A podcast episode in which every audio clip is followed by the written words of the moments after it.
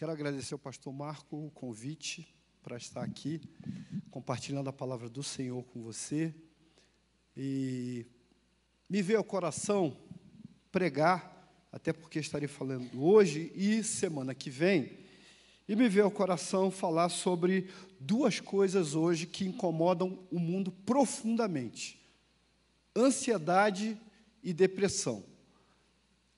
Ansiedade é uma aflição sem medida. Temos vivido muito uma coisa chamada TAG, transtorno de ansiedade generalizada. Isso tem acontecido inclusive com crianças, crianças com síndrome do pânico. Eu sou muito mais psicólogo, pelo menos em termos de tempo, do que pastor. Eu sou psicólogo há 25 anos. Eu sou pastor só há 5 anos. E como psicólogo, e tem outros psicólogos aqui, estou vendo o pastor João Previtali, que também é psicólogo, tem a honra de ser amigo dele, tem acompanhado pessoas há alguns anos e tem percebido que tem aumentado muito o número de depressão e de ansiedade. Crises desse tipo não eram tão comuns no passado, mas começaram a se multiplicar muito, muito, muito e muito. E me veio ao coração, então, trabalhar com você hoje. Hoje nós vamos falar sobre ansiedade. Travou. Já no começo? Travou aqui, benção. Bom. Foi? Bom, vamos falar hoje sobre ansiedade. Ei, meu Deus do céu. Vamos lá. A ansiedade até porque a ansiedade, às vezes, ela vem antes da depressão. Por exemplo, quem tem síndrome do pânico, às vezes trata síndrome do pânico e é comum depois ter um período leve de depressão se o pânico foi tratado. Porque quando o pânico não é tratado, ah, eu tive uma crise de pânico, nunca fui a médico, nunca fui a psicólogo, e aí o que acontece é que essa pessoa depois vai entrar numa forte depressão. E eu quero que essa palavra hoje, meu irmão, seja muito prática. É claro que a gente vai orar, é claro que a gente crê no Senhor, mas é preciso entender algumas coisas sobre ansiedade hoje, para você ajudar pessoas e para você se ajudar num processo em que alguma coisa como essa aconteça em sua vida também. Muitas pessoas estão vivendo transtornos psi de uma maneira alarmante. Esse homem morreu semana passada. Ele tirou a própria vida e isso foi noticiado no Brasil assim como uma coisa absurda, porque ele se intitulava como guia motivacional de muitas estrelas fitness. Ele é o cara, coach. Aliás, esse negócio de coach está muito na moda, nada contra quem é coach sério, mas tem muita gente que é coach para ensinar os outros a ter sucesso onde ele fracassou. E cuidado, o sujeito faz cinco anos de psicologia para aprender a lidar e ajudar pessoas, e aí o cara faz um curso três meses diz assim: Eu sou coach e agora vou dar conselho para você. Cuidado com isso. E esse sujeito era coach e dizia que era motivador e um guia, um guru motivacional. E acabou tirando a própria vida. Nós estamos vivendo isso hoje. E eu quero ler um texto bíblico com você que, a princípio, vai parecer que não tem nada a ver com isso, mas que eu acho que tem tudo a ver com o que a gente vive hoje num contexto de mundo e nas nossas individualidades emocionais. Então eu quero que você abra a sua Bíblia lá em Abacuque, Abacuque capítulo 3, do verso 16 ao verso 19. Eu intitulei isso aí como quando a alma treme. A reação de uma pessoa na Bíblia mais parecida com o pânico que eu vi foi essa fala, essa atitude e esse sentimento que Abacuque descreve ali. A gente conhece muito esse versículo na parte que está em amarelo, mas pouca gente se deu ao cuidado de ler o que ele diz antes. Abacuque 3, de 16 a 19. Olha o que, que ele diz, gente. Ele diz assim: Ouvindo eu, o meu ventre se comoveu, sua voz tremeram os meus lábios, a sua voz tremeram os meus lábios. Entre a podridão nos meus ossos, entrou a podridão nos meus ossos e estremeci dentro de mim. No dia da angústia descansarei, quando subir contra o povo que invadirá com suas tropas, porque, ainda que a figueira não floresça, nem haja fruto na vide, ainda que decepcione o produto da oliveira e os campos não produzam mantimento, ainda que as ovelhas da malhada sejam arrebatadas e nos currais não haja gado, todavia eu me alegrarei no Senhor e exultarei no Deus da minha salvação. O Senhor Deus é a minha força e fará os meus pés como das servas e me fará andar sobre as minhas alturas para o cantor mor sobre os meus instrumentos de corda. Essa é a aflição de Abacuque diante daquilo que Abacuque vê. Abacuque é um homem que grita pelas ruas violência. E é uma coisa muito interessante sobre Abacuque. Primeiro, Abacuque significa abraçar ou abraço. Rabaque é o termo e significa abraçar. O termo em hebraico rabaque é abraçar. Alguns autores teólogos dizem que é um abraço de luta. Outros dizem que é um abraço de amor. Mas eu preferi crer que ele significa um abraço em Deus. Sabe quando você está caindo, quando você está fraco e você se abraça a alguém mais forte e diz assim: Eu vou me sustentar nessa pessoa, eu vou me segurar nela para eu não cair. É isso que Abacuque faz no momento em que ele vê que tudo vai dar errado. Abacuque tem uma outra coisa interessante que ele não profetiza para o povo. O livro de Abacuque é um papo dele com Deus. Abacuque está aflito. Abacuque começa a dizer para Deus assim: será que o Senhor não vê o que está acontecendo? Abacuque começa a orar e diz assim: puxa vida, Deus. O livro de Abacuque começa com a palavra peso. Peso de Abacuque o peso que viu o profeta Abacuque. Ele diz: Até quando, Senhor, eu vou clamar e o Senhor não vai me ouvir? Até quando eu vou gritar violência e o Senhor não vai salvar? Até quando, Senhor, o Senhor vai olhar para o meu estado do Rio de Janeiro, aquela violência, desgraça moral, financeira, e o Senhor não vai ouvir? Quem aqui já começou a orar e a coisa parece que piorou, pastor Maurício? Já viu isso? Você começa a orar, a coisa piora. Depois que vai melhorar, piorou. Um dia eu cheguei aqui com a cara triste na igreja. E o pastor Sebastião tinha me dado puxão de orelha. Uma coisa pouca. Porque eu estava saindo muito para pregar e ele deu uma puxada na minha orelha. E ele é meu pastor. E ele tem esse direito. E aí ele olhou para mim e falou assim: Por que, que você está com essa cara feia, filhão? Porque eu te dei uma dura? Eu falei: Não, pastor, não é por isso não. Então é por quê? Eu falei assim: Não, pastor, hoje estava angustiado. Foi um dia que a igreja aqui orou pelo Rio de Janeiro. E eu fui orar. E eu disse assim: Senhor, abençoa o Rio de Janeiro, ajuda, socorre a aflição, a violência, pecado, ajuda, ajuda, ajuda. E Deus virou para mim e disse assim: Pastor Marco, como é seu nome? Eu disse: ah, Eu acho que aí no céu o senhor deve ser Jeremias, porque a minha chamada é Jeremias. E ele disse assim: Quantos anos você tem?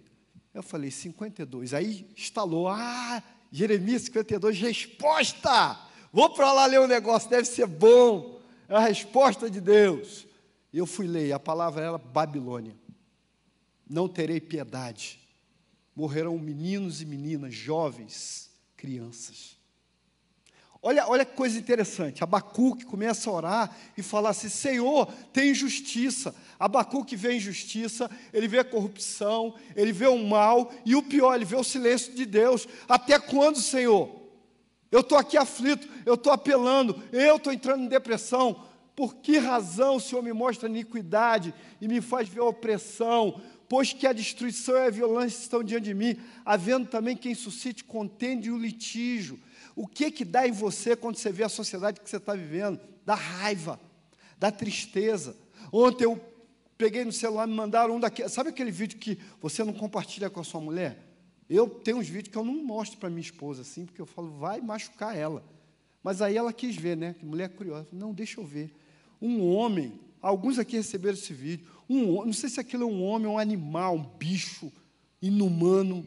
Uma mulher pedindo comida, uma câmera de segurança fragra. Eu acho que ele tem um, um trailer, alguma coisa. Assim. A mulher pedindo comida, ele dá um soco no rosto da mulher. A mulher cai no chão e ele começa a chutar aquela mulher. Sabe? E eu pequei com a minha boca, falei, vontade de matar um cara desse, cara. Tinha que fazer isso com um cara, sabe, esses caras assim, hein? Forte, cara brabo mesmo. mas é um covarde. E a gente vê isso, isso faz mal. E o Abacuque estava mal com esse negócio, ele diz assim: por causa, por esta causa, a lei se afrouxa, a justiça nunca se manifesta, porque o ímpio cerca o justo e a justiça se manifesta distorcida. O Brasil é isso, um misto de distorção social, de humilhação, de opressão do pobre, de roubo, cara de pau, bando de político maldito, homens do diabo, homens ruins, juízes ruins, advogados ruins, políticos ruins, crentes ruins, igrejas ruins, gente que não se afina com a justiça de Deus, mas que deixa a injustiça correr. Abacuque viu isso, ele ficou diante desse cenário e ele reclama com Deus, e ele diz assim: Senhor, será que o Senhor não está vendo isso? Mas aí Deus resolve responder. Deus resolve responder e responde da pior forma possível. Deus diz assim: Não, eu estou vendo isso aí em Judá, deixa comigo, vou matar todo mundo. Vai todo mundo cativo. Piorou o negócio. Ou seja, eu estou clamando, pastor Maurício, para que Deus melhore, melhore as pessoas, cure esse povo. Ele disse: Não, eu estou vendo o que você está vendo. Mas quer saber? Eu vou passar o cerol. Eu vou quebrar todo mundo quando a gente diz lá no Rio de Janeiro. Eu vou passar o rodo. Pensa isso. E o coração desse homem agora? Há um terror no mundo hoje, gente. Há um terror no Brasil. O salmista disse no Salmo 39 assim: Tem misericórdia de mim, ó Senhor, porque estou angustiado, consumidos estão de tristeza os meus olhos, a minha alma e o meu ventre. Nós vivemos essa angústia, nós vivemos essa aflição e não vemos resposta possível, resposta cabível. Há uma tristeza hoje no mundo. E parece que Abacuque estava vivendo no Brasil e que ele viu isso. E aí ele fez a oração como eu fiz, e Deus disse assim: Eu vou piorar o negócio. Mas, Senhor, como pode acontecer isso? E isso é gerador de angústia e depressão, porque boa parte do estresse, da depressão, do pânico, é gerado externamente e isso entra em você, e você não está, meu amado, imune a isso, não existe como você está imune. Pessoas estão depressivas, pessoas estão vivendo pânico. Eu tinha um paciente que ele falou assim: aluguei uma casa do lado do hospital. E eu disse: para quê? Ele falou: para quando eu passar mal, eu já saio, já estou dentro do hospital. Parece engraçado isso, gente, mas é muito sério. Uma pessoa que vive tendo palpitação, o coração dispara, ela não sabe lidar com as emoções. A psicologia tem uma palavra chamada sinestesia. É quando você não entende nem o que está sentindo. É muito bom ir no médico e dizer assim, doutor, eu estou com uma dor aqui no braço. Ele diz assim, o remédio é esse. Está resolvido o negócio. Não é assim? Dor de dente, você pode até reclamar dela, mas ela é localizada. Você sabe que está doendo e qual dente que está doendo, desesperadamente. É fácil, você vai lá e cura, com remédio. Agora, e quando você está sentindo alguma coisa assim, eu não sei nem o que eu estou sentindo, eu não sei nem o que é isso. E o mundo está vivendo assim, há uma angústia em todo o mundo hoje. Há uma aflição, não só no Brasil, mas em todo o mundo. Eu, um missionário amigo meu viajou há algum tempo atrás e ele pediu até para eu não contar para ninguém, mas eu vou contar. Ele disse assim: Eu estou aqui na Alemanha. Ele disse assim: Pastor, estou aqui na Alemanha e aqui na Alemanha, eles colocam, eles tiveram que multiplicar o número de guardas nas estações do metrô. Você sabe por quê? Porque em todas as estações do metrô, pelo menos uma vez por dia, uma pessoa se atira nos trilhos para morrer. Então, os guardas não estão lá mais para fazer segurança, Marcelo, financeira, nem de violência, não. É para não deixar o cara pular no trilho. Isso está no mundo. Isso está no ar. Isso pode alcançar você? Claro que pode, pode alcançar qualquer um. Eu hoje estou bem, graças a Deus. E outro dia eu falei para Simone assim: Mo, é muito melhor cuidar de pessoas do que ser cuidado, então vamos cuidar. Meu irmão, que o Espírito de Deus te encha de amor para cuidar de gente ferida. Amém? Que o Espírito do Senhor te ajude. Outro dia eu estava na galeria ali, mas me deu uma alegria tão grande, meu irmão, que eu chorei. Eu fiquei assim, eu fico disfarçando para minha filha não, né? Porque chegou uma jovem que há alguns meses atrás, a irmã Karine ia viajar e me ligou falou: Marivaldo, ajuda essa pessoa aí, que ela quer tirar a vida. Tá? Né?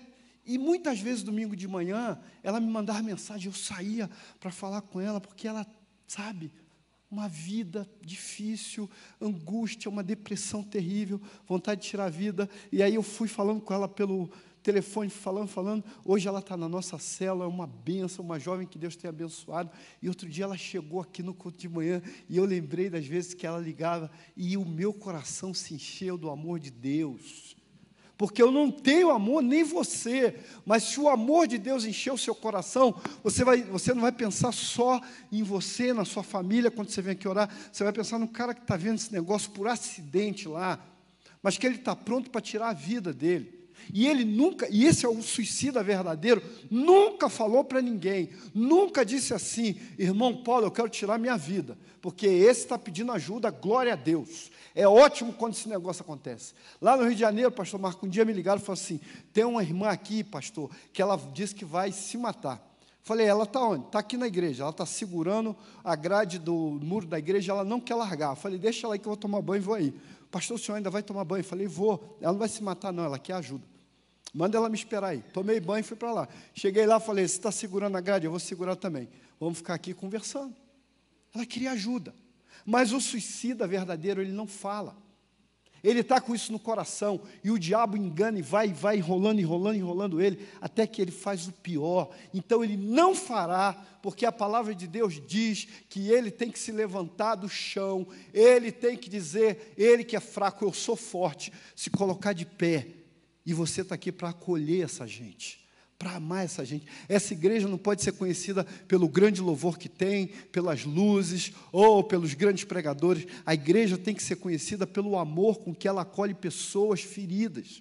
Nós precisamos desenvolver isso, irmãos. Nós precisamos disso. É o amor de Jesus que atrai as pessoas. O meu amor de Deus no meu coração e no seu coração é que vai atrair gente ferida, que vai entrar por aqui e vai colocar uma arma aqui e dizer assim: eu ia tirar minha vida, mas eu ouvi alguma coisa na internet, eu ouvi a chamada de vocês e eu quero mudar a minha vida.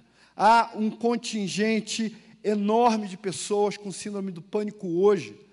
4% da população mundial tem síndrome de, do pânico, isso é epidêmico.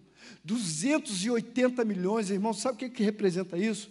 Muito mais do que a população do Brasil, no mundo hoje, sofre com síndrome do pânico. Isso, segundo a Organização Mundial de Saúde, de quem foi diagnosticado com isso. E quem não foi ainda. Então é muito mais do que isso. O número é alarmante e a depressão também é outra coisa alarmante. A palavra diz que naqueles dias os homens buscarão a morte não acharão, desejarão morrer e a morte fugirá deles. Está lá em Apocalipse. A Organização Mundial de Saúde estima que a partir do ano 2020, faltam dois meses para isso acontecer, a depressão, moça, será a doença mais incapacitante de todo o planeta. Não será queda de motocicleta, não será derrame, não será câncer, não serão os problemas de coluna ortopédicos que tanto tira a gente do trabalho, será a depressão. Equivale dizer que o seu vizinho, porta a porta com você, vai estar deprimido. Ou que a depressão pode alcançar você, por que não?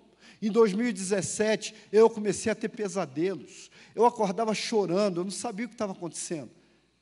E a minha mulher virou para mim e disse assim: Você está tendo o que você diz que seus pacientes têm.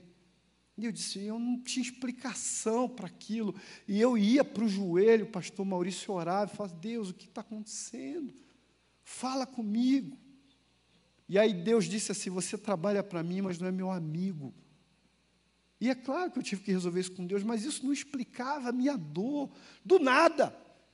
E eu fui acabar no psiquiatra que eu mandei um monte de gente. E ele passou um remédio maravilhoso chamado sertralina, que eu considero o melhor remédio para depressão do mundo. Em um mês eu estava curado. Encontrei com ele no congresso. Ele falou: Você não voltou mais lá? Eu falei: Não, nem precisei. O remédio é bom mesmo, estou curado. Mas eu senti isso. Coisas inexplicáveis, sentimentos sem razão, e a população adoecendo a cada dia, gente adoecendo profissionalmente. Existe uma doença incapacitante chamada Síndrome de Burnout, que ataca principalmente classes que trabalham com público, que trabalham com escola, que trabalham em telemarketing, que trabalham em hospitais, que são socorristas. Essas pessoas tomam uma aversão ao trabalho. Eu lidava com uma amiga, diretora no Rio de Janeiro, e ela teve esse negócio. Ela sempre me pediu o telefone do, do psiquiatra para os alunos, para os pais de alunos, e eu, e eu falo assim: você tem que decorar esse telefone, você tem que anotar. E um dia ela pediu, e eu disse assim: é para quem dessa vez? Ela começou a chorar e disse assim: é para mim. Eu tomei um chute de um aluno essa semana, e depois disso eu não consigo ir à escola. E ela ficou meses sem conseguir ir trabalhar por causa de síndrome de Burnout. Isso não dá imposte, meu irmão. Isso acomete pessoas.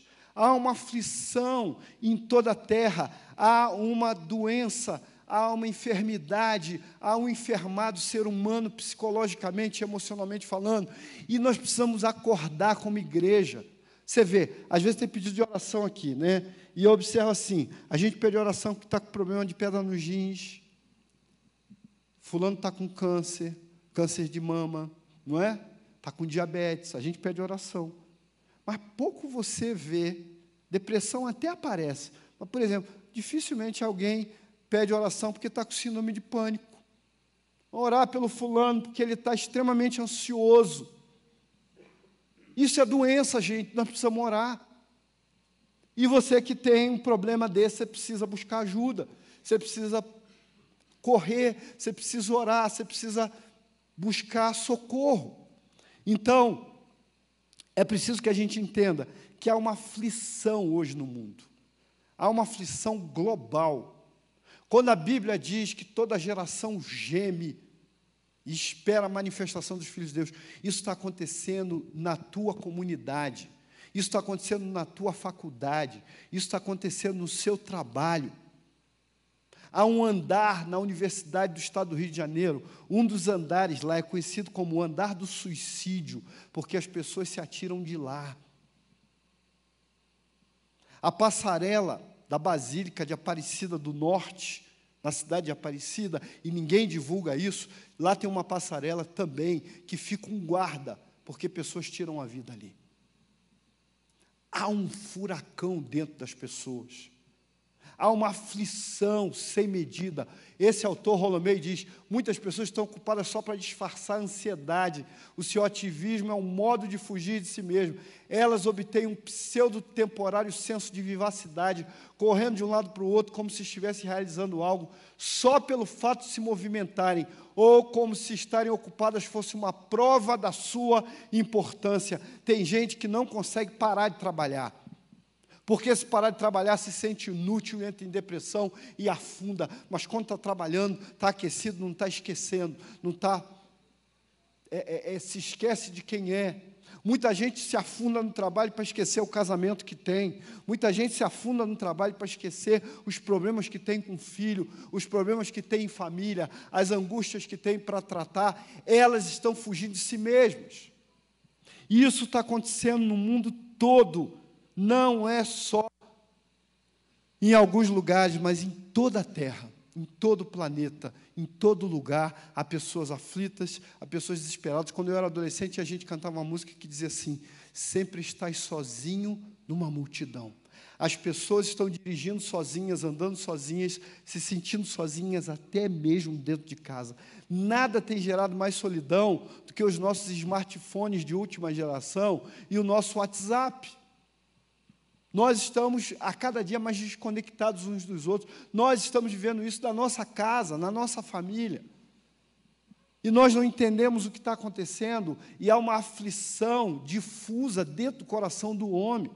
E nós precisamos, então, que Deus nos dê direção para lidar com ansiedade com medo. O que é ansiedade? A definição de ansiedade é que a ansiedade é um medo antecipatório, é um medo do futuro. Você vai fazer a prova do Enem sábado que vem, mas você já está passando mal hoje. Alguns universitários vão fazer prova e alguns concurseiros vão fazer prova e tem que levar uma toalhinha porque a mão sua extremamente. O nome disso é hiperidrose. Existe inclusive uma cirurgia para isso.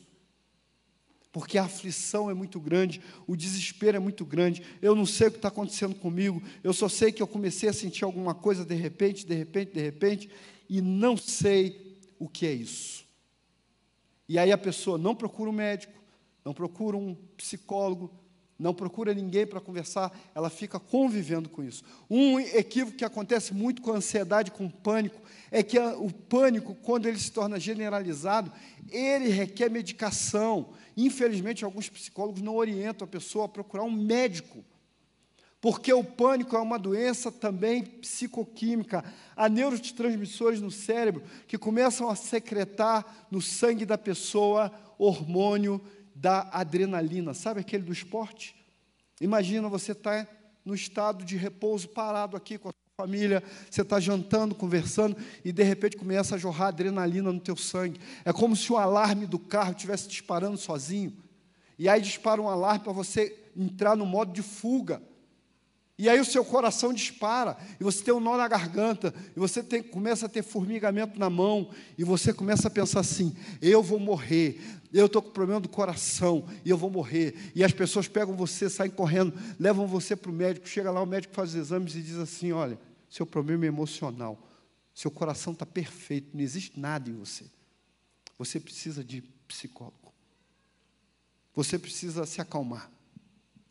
Isso é o pânico que muita gente está vivendo, que pessoas ao seu redor vão viver, e tomar a Deus que você não viva e que você possa ser uma mão firme para ajudar pessoas que estão vivendo essa aflição, que estão vivendo essa angústia. E aí você vai perguntar assim, mas é, o que, que acontece? Como que isso acontece? Como que isso se dá na vida de uma pessoa? Olha alguns sintomas do pânico taquicardia, sudorese, falta de ar, pressão na cabeça, ondas de calor, e frio, tontura, tremor, fraqueza nas pernas, sensação que vai desmaiar e ter um infarto, um derrame, medo de fazer as coisas mais simples, como viajar, dirigir, ir a lugares com muita gente, cinema, feiras, etc. Medo de sair de casa, perigo de morte. E quer saber, você sente um monte daquelas coisas ali, tudo ao mesmo tempo. Tudo.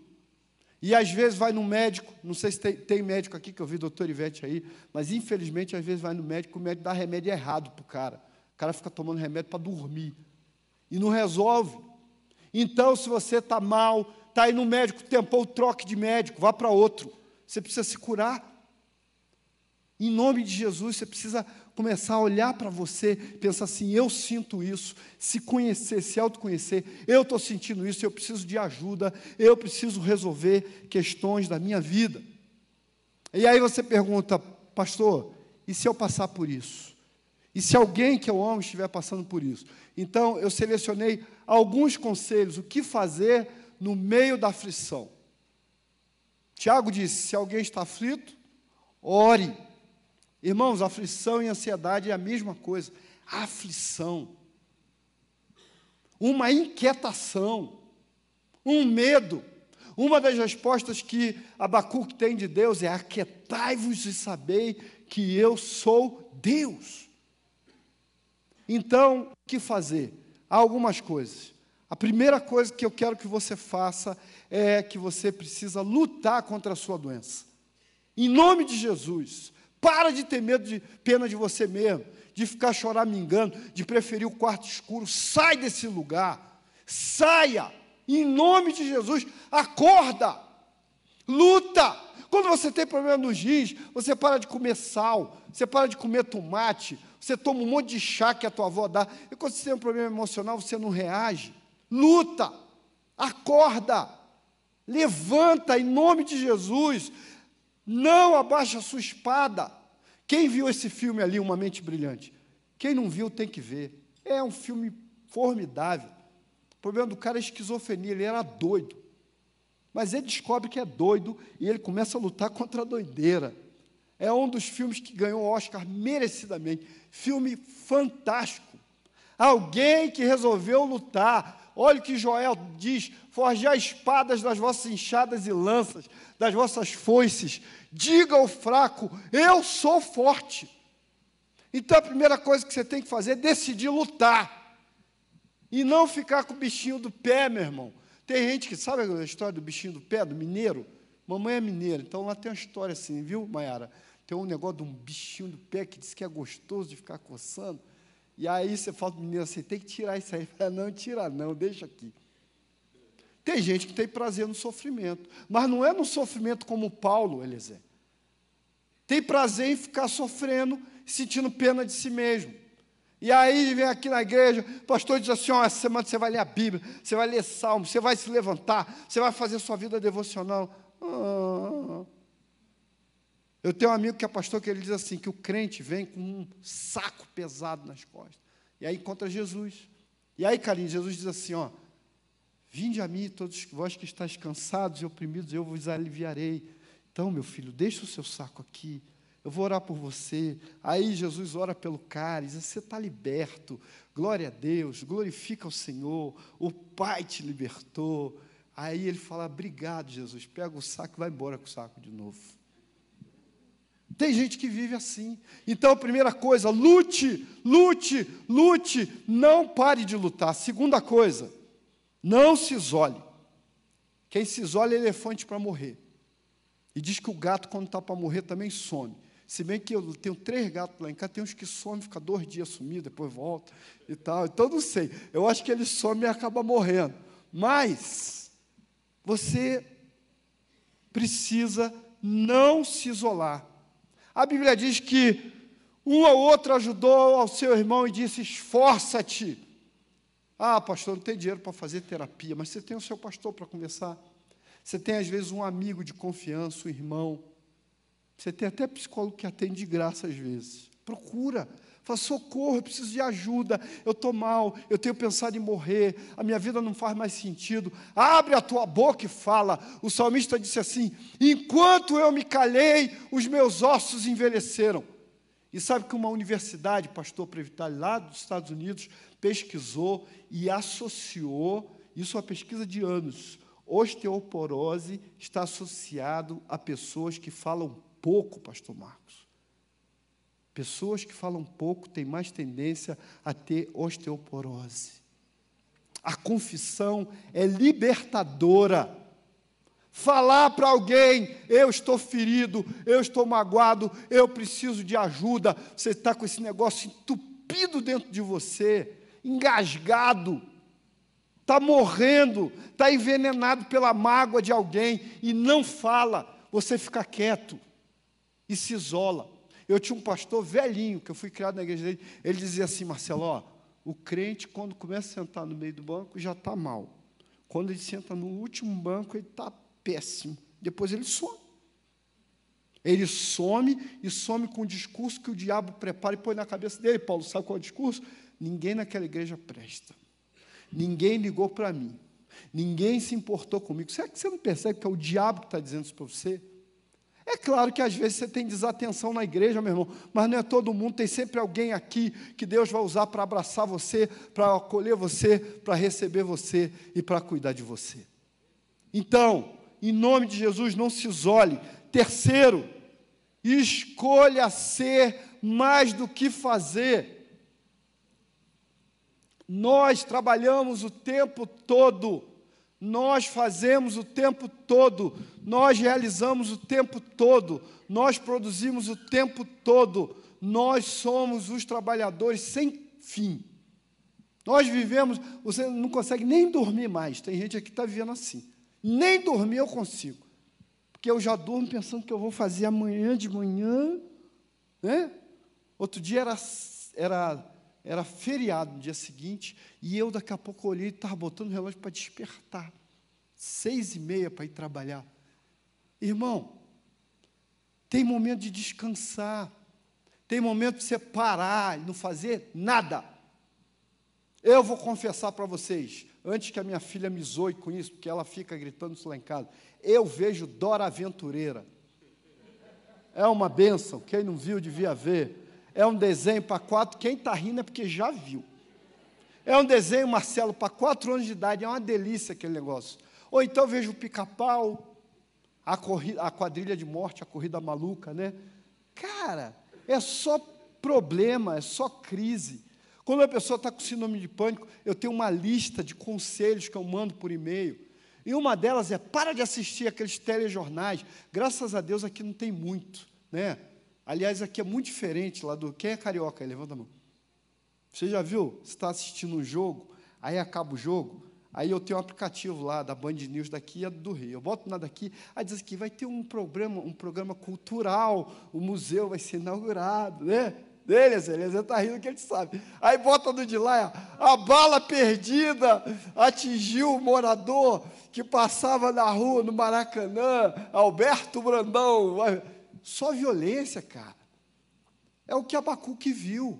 E o que afligiu a alma desse cara foi isso: que ele via violência, ele via maldade na rua, ele via injustiça, e ele não via solução, e ele começou a se incomodar com isso. Então nós precisamos descansar no Senhor, nós precisamos ser mais do que fazer, inclusive vida religiosa e eclesiástica. Tem gente que tem 450 ministérios. É claro que não é um convite a ser negligente. Você precisa fazer alguma coisa para Deus. Tem um outro lado do outro time também que não faz nada, né? Mas tem um pessoal do lado de cá, do nosso lado aqui, viu, pastor Mar? Não, vou pegar tudo para resolver. Deixa comigo. Ah, não, deixa que eu resolvo, deixa que eu faço. Tal. E o cara é tudo, o cara é diácono, é porteiro, é pregador, é cantor, é baterista, carrega som. Pelo amor de Deus. Eu conheci um pastor que o cara era viciado em cocaína, mas se converteu, foi para a igreja dele. E ele falou para mim, Marival, eu tive que dar conselho para o cara. O cara com uma mulher linda, rapaz. E o cara só contrabaixo, ele ficava o dia todo na igreja. Sábado era de 8 às 8 da noite. E a mulher foi lá e falou, pastor, antigamente quando ele ia para a boca, pelo menos ele voltava. Agora na igreja, a guitarra é mais forte que a cocaína. E, e eu sou uma mulher bonita, eu quero namorar, meu marido não consigo. E aí o pastor teve que dizer para ele, meu filho, vai para casa. Pelo amor de Deus, descansa.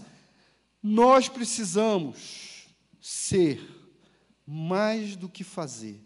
Aquilo que a gente tem para fazer, no silêncio de Deus, Ele vai dizer para a gente. Em quarto lugar, faça o que o salmista fez, descanse na provisão de Deus. Olha o que diz a palavra. Por isso vos digo: não estejais ansiosos quanto à vossa vida, pelo que haveis de comer ou pelo que haveis de beber, nem quanto ao vosso corpo, pelo que haveis de vestir. Não é a vida mais que o alimento e o corpo mais do que o vestuário.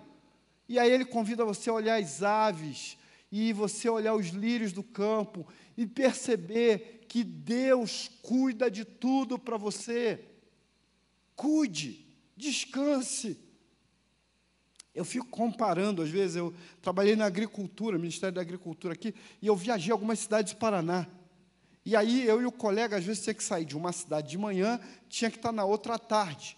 Aí a gente pensava assim, não, vamos chegar lá na outra cidade cedo, porque aí a gente fica com a tarde livre para descansar mais no hotel. Aí a gente corria, chegava às 11h30 na cidade aqui do Paraná, aí estava a placa da prefeitura assim, fechado para almoço, retorno, 14h30. Assim, meu Deus do céu, os caras têm três horas de almoço. Isso não é muito legal, né? Mas é um povo que vive diferente, que descansa a cabeça.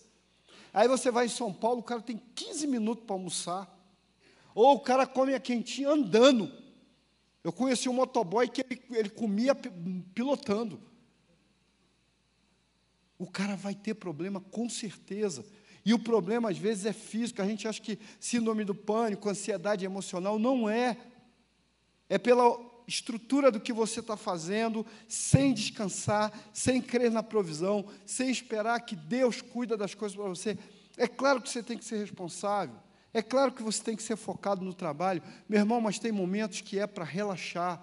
Come pipoca, vê desenho animado, não fala de nada, esquece, sabe? Dora Aventureira é a minha purificação de tudo que eu ouvi no dia.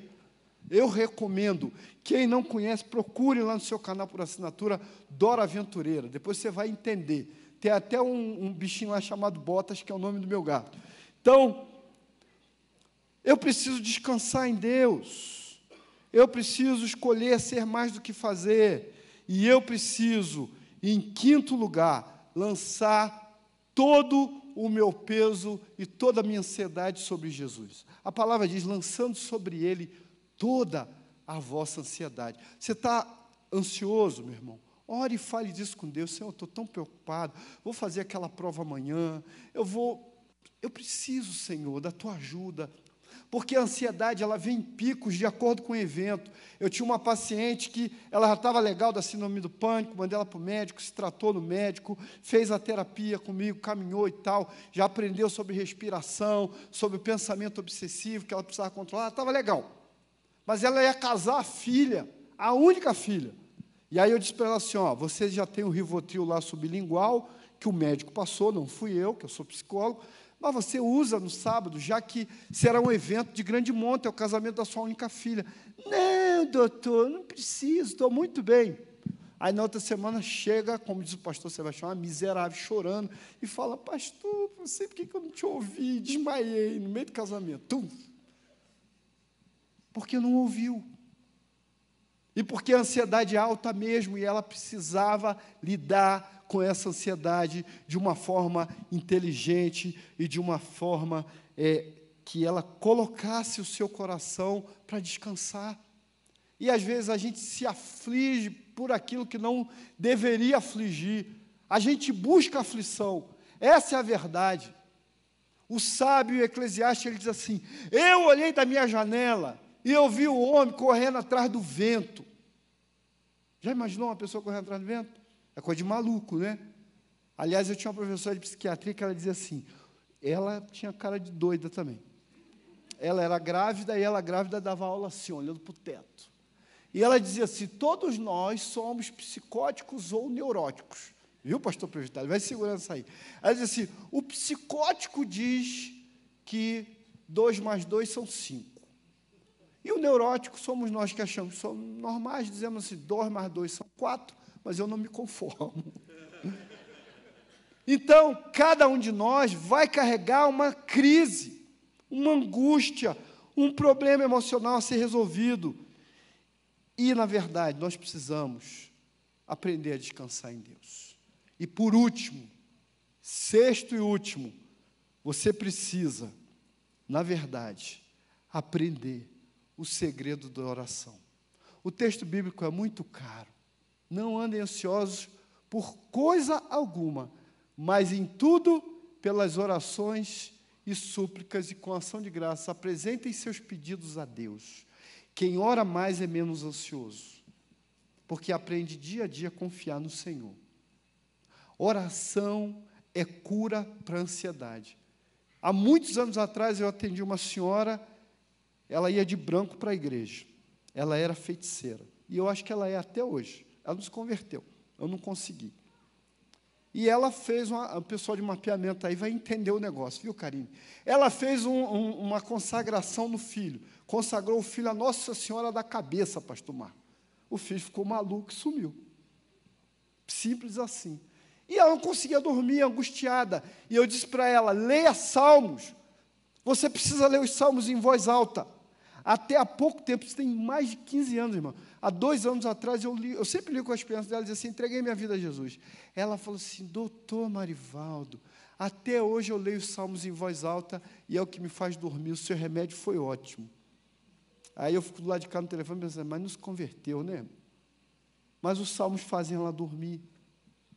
Porque a oração, ela abençoa a vida daquele que ora. E às vezes você precisa entregar a tua dor para Deus. Eu tenho uma amiga que é missionária, lá do Rio de Janeiro, missionária de criança de rua, e ela passou uma aflição na vida, uma época, e ela disse assim: Eu cheguei a ficar quatro dias deitada no chão da sala. E o meu marido dizia assim: Você vai morrer. E nem comida ela comia, só bebia água que ele trazia. E ela disse assim: que em um momento ela se agarrou com a Bíblia, ela abraçou e amassou a Bíblia dela. E ela disse assim: Isso é tudo que me restou, a tua palavra. Tudo que me restou é a palavra de Deus. E eu chorava e molhava aquela Bíblia, mas ela não desistiu. Ela lançou sobre Deus a sua ansiedade. Ela orou sem cessar. Ela confiou e, e, e confiadamente ela buscou o Senhor, até que o Senhor a atendeu e ouviu a sua aflição. Foi isso que aconteceu com Abacuque. Abacuque foi um homem que ele entregou a Deus a sua aflição. Mesmo sabendo que Deus não respondeu como ele esperava, travou aqui, hein? Opa! Não sei o que, que houve, deu uma travada. Abacuque chega num momento, e o texto que a gente leu, leu é muito interessante, ele diz assim: Mas ainda que não haja fruto na vide, ainda que a figueira não floresça. Sabe o que, que significa isso? A figueira era usada para descanso. Debaixo da figueira as pessoas descansavam. A sombra da figueira as pessoas descansavam. E ele está dizendo assim: ainda que não haja descanso para a minha alma, ainda que não haja produção de uva. Eu estou morando na casa que é do, do da Stefilic, né, nossa irmã líder de oração, e lá tem uma parreira. E aí eu entendi esse texto, porque o cara espera o ano todo, cara, para ter uva só em final de novembro, dezembro. O ano todo aquele negócio fica lá, um troço seco. Aí agora está lá, já tem umas uvinhas verdes lá. Eu já estou pensando em comer verde mesmo. E aí o cara escreve isso, ainda que não haja fruto na vide, ainda assim ele se alegrará no Senhor, sabe por quê? Porque o Senhor era o tudo dele, o Senhor, Senhor, meu coração não se elevou. Salmo 131 de Davi, como uma criança desmamada de sua, na, de sua mãe, a minha alma está como uma criança. Espere Israel no Senhor, desde agora e para sempre. Davi está dizendo que descansa no Senhor como um bebê no colo da sua mãe. Nós precisamos descansar no Senhor. E eu quero encerrar dizendo por último para você que está me ouvindo na internet, que está angustiado, que está deprimido, que está passando por lutas, aflições, que tem desejado morrer, que já não sabe mais o que fazer, que tem um monte de crise, de problemas, pode trocar mais uma vez aí. Eu quero desafiar você a sair desse lugar, a sair dessa prisão. Você precisa se mexer. Toda terapia é libertadora. Procure um pastor, procure um médico, procure grupos de cura, venha para o culto de libertação, faça disso o seu esforço e faça mapeamento, ore, trabalhe a sua vida espiritual, empreenda uma vida devocional, levante-se em nome de Jesus, não se conforme com a doença. Não se conforme com a sua aflição, nem com a aflição do seu ente querido. Desafie quem está depressivo. Chame ele, diga: você precisa levantar, você precisa sair daí. Nós vamos vencer esse negócio.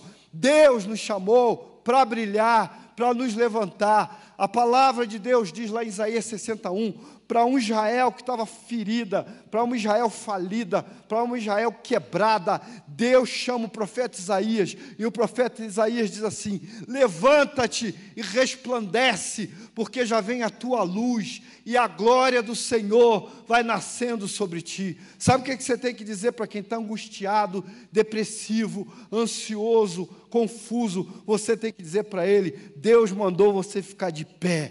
Deus está dizendo para você: ponha-se de pé e brilhe para as nações, fique de pé, mostre a sua luz. Eu te dei a minha luz, o Senhor é a minha luz e a minha salvação, nele eu confiarei. O desafio dessa noite é você se levantar, sair desse lugar, sair desse ostracismo, sair dessa prisão que você transformou a sua casa e dizer: Eu vou me levantar em nome de Jesus e eu vencerei a depressão, a angústia, as fobias, os problemas emocionais, talvez eu precise de remédio, talvez eu precise de ajuda, talvez eu precise de psicólogo, talvez eu precise de aconselhamento pastoral, mas há uma luz no fim do túnel, há uma saída possível. Você não pode se conformar, você não pode se entregar como tantas pessoas têm se entregado, em nome de Jesus. Eu quero orar por você que está em casa me vendo e que está aflito e que não sabe mais o que fazer, talvez já tenha pensado em tirar a sua vida e nem compartilhou isso com a sua esposa, ou com seu marido, ou com seus filhos. Eu quero que você, em nome de Jesus, saia desse lugar. Eu quero profetizar vida sobre a tua vida. Eu quero profetizar que os teus problemas não são maiores do que o Deus a quem nós servimos, e Ele quer transformar a tua vida.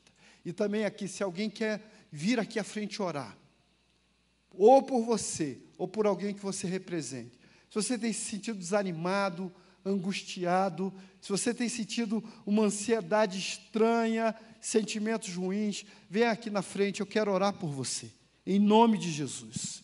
Enquanto a música será executada, nós vamos estar orando. Eu quero chamar o pastor Marcos aqui. Vamos estar orando por você. A cura nesse lugar, não há cura só para câncer, não há cura só para problema de coluna, não há cura só para pedra nos rins, há cura para emoções feridas, a cura para traumas emocionais, a cura para angústias sem fim, a cura em nome de Jesus. O Senhor quer curar você, o Senhor quer te dar calma, o Senhor quer te dar equilíbrio. O Senhor quer gerar na tua vida paz. Ele disse: Deixo-vos a paz, a minha paz vos dou. Não vou lá dou como o mundo a dá. A paz dele é uma paz que excede todo entendimento. Sabe o que é isso? Quando eu era menino, ouvi um pastor contar uma ilustração e nunca mais esqueci. Ele disse que houve um concurso sobre pintura, um concurso de pintura sobre quem pintava melhor a paz e alguém pintou uma grande tempestade. E no meio daquela grande tempestade havia um rochedo. E lá dentro daquele rochedo havia um ninho. E no ninho, um passarinho e seus filhotes dormiam tranquilamente, a despeito da tempestade que passava. Assim é com o nosso Deus. O mundo está tremendo como um bêbado e vai continuar tremendo. A aflição que você vê das pessoas é como a aflição do terremoto. Não sei quantos sabem, né? Eu trabalho com geólogos. Vocês sabem que quando vai haver um terremoto, a natureza se comporta diferente. Formigas começam a sair, pássaros começam a voar, outros animais começam a ter comportamentos estranhos. E o mundo está assim, porque o mundo percebe que as coisas vão piorar muito.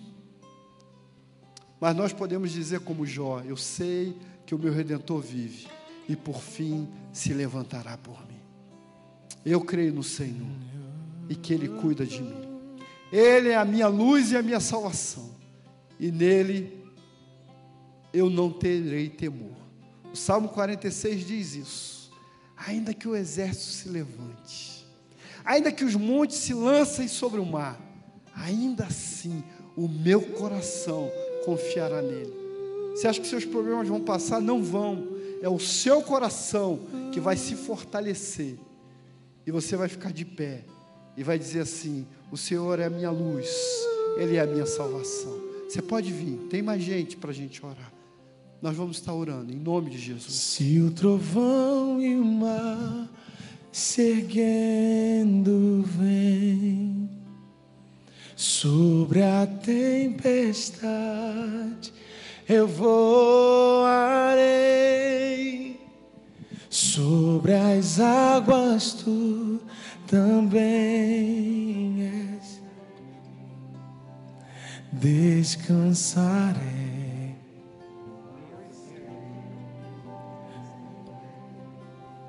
Se o trovão e o mar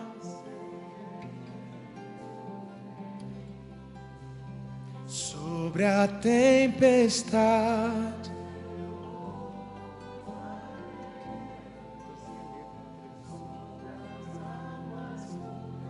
também és rei. Descansarei, pois sei que és Deus.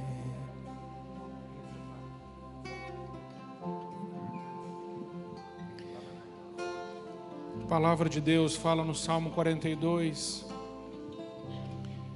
Como a corça anseia por águas correntes, a minha alma anseia por ti, ó Deus. A minha alma tem sede de Deus, do Deus vivo. Quando poderei entrar para apresentar-me a Deus?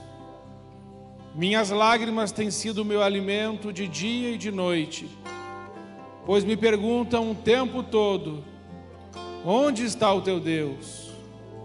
Quando me lembro dessas coisas, choro angustiado pois eu me acostumei a ir com a multidão, conduzindo a procissão à casa de Deus, com cantos de alegria e de ação de graças, e em meio à multidão que festejava. Por que você está assim tão triste, ó minha alma? Por que está assim tão perturbada dentro de mim? Ponha a sua esperança em Deus, pois ainda o louvarei. Ele é o meu Salvador e o meu Deus. A minha alma está profundamente triste, por isso de ti me lembro desde a terra do Jordão, das alturas do Hermon, desde o monte Mizar. Abismo chama abismo ao rugir das tuas cachoeiras. Todas as tuas ondas e vagalhões se abateram sobre mim. Concede-me o Senhor o seu fiel amor de dia de noite esteja comigo a sua canção. É a minha oração ao Deus que me dá vida. Direi a Deus, minha rocha, por que te esquecestes de mim? Porque devo sair vagueando, pranteando, oprimido pelo inimigo? Até os meus ossos sofrem agonia mortal, quando os meus adversários zombam de mim, perguntando-me o tempo todo: Onde está o seu Deus? Por que você está assim tão triste, ó minha alma? Por que está assim tão perturbada dentro de mim? Põe a sua esperança em Deus, pois ainda o louvarei. Ele é o meu Salvador, Ele é o meu Deus. Faze-me justiça, ó Deus. Defende a minha causa contra um povo infiel. Livra-me dos homens traidores e perversos pois tu, ó Deus, é a minha fortaleza. Por que me rejeitaste? Porque devo sair vagueando, pranteando e oprimido pelo inimigo. Envia a tua luz e a tua verdade, elas me guiarão e me levarão ao teu santo monte, ao lugar onde habitas.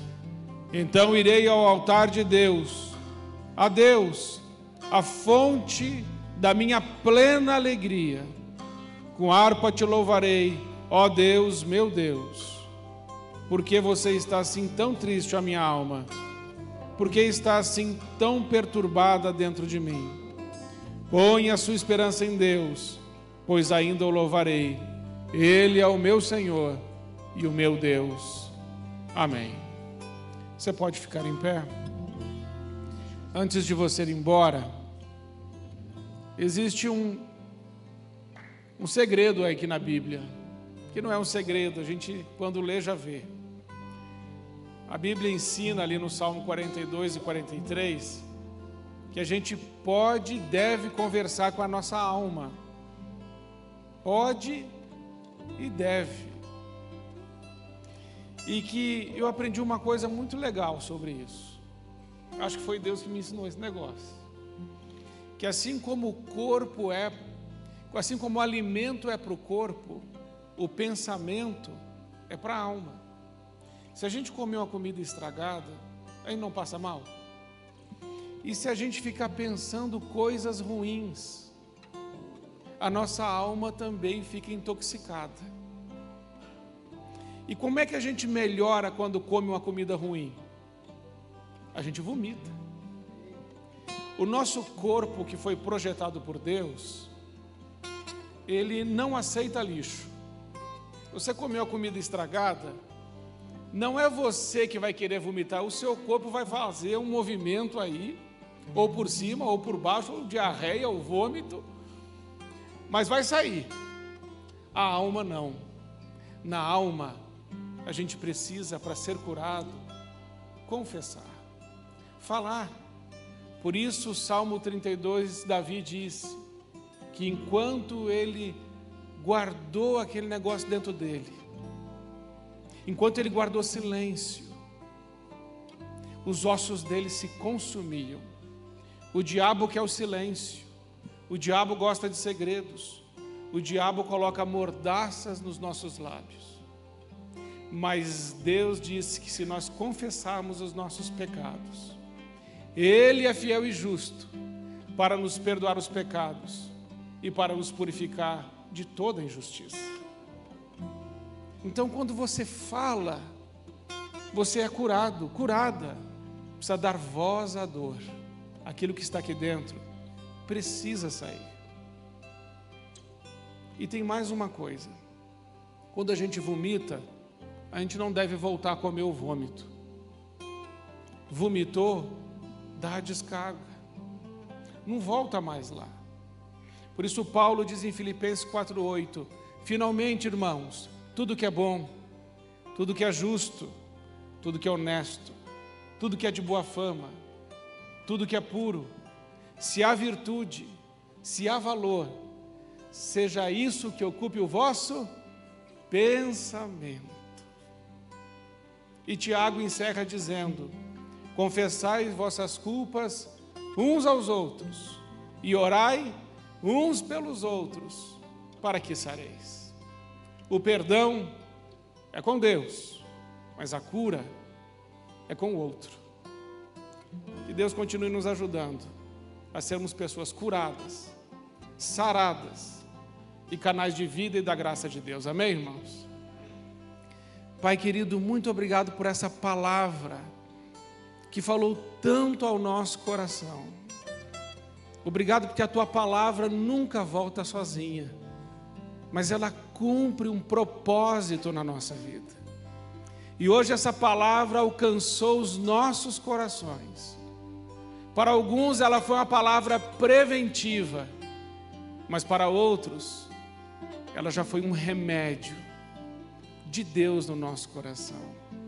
Espírito Santo nos leva a orar, dar voz à nossa dor, purifica-nos das nossas injustiças sofridas, perdoa dos nossos pecados que cometemos e ajuda-nos a ser bálsamo na vida dos nossos irmãos. É a nossa oração agradecidos em nome de Jesus. Amém.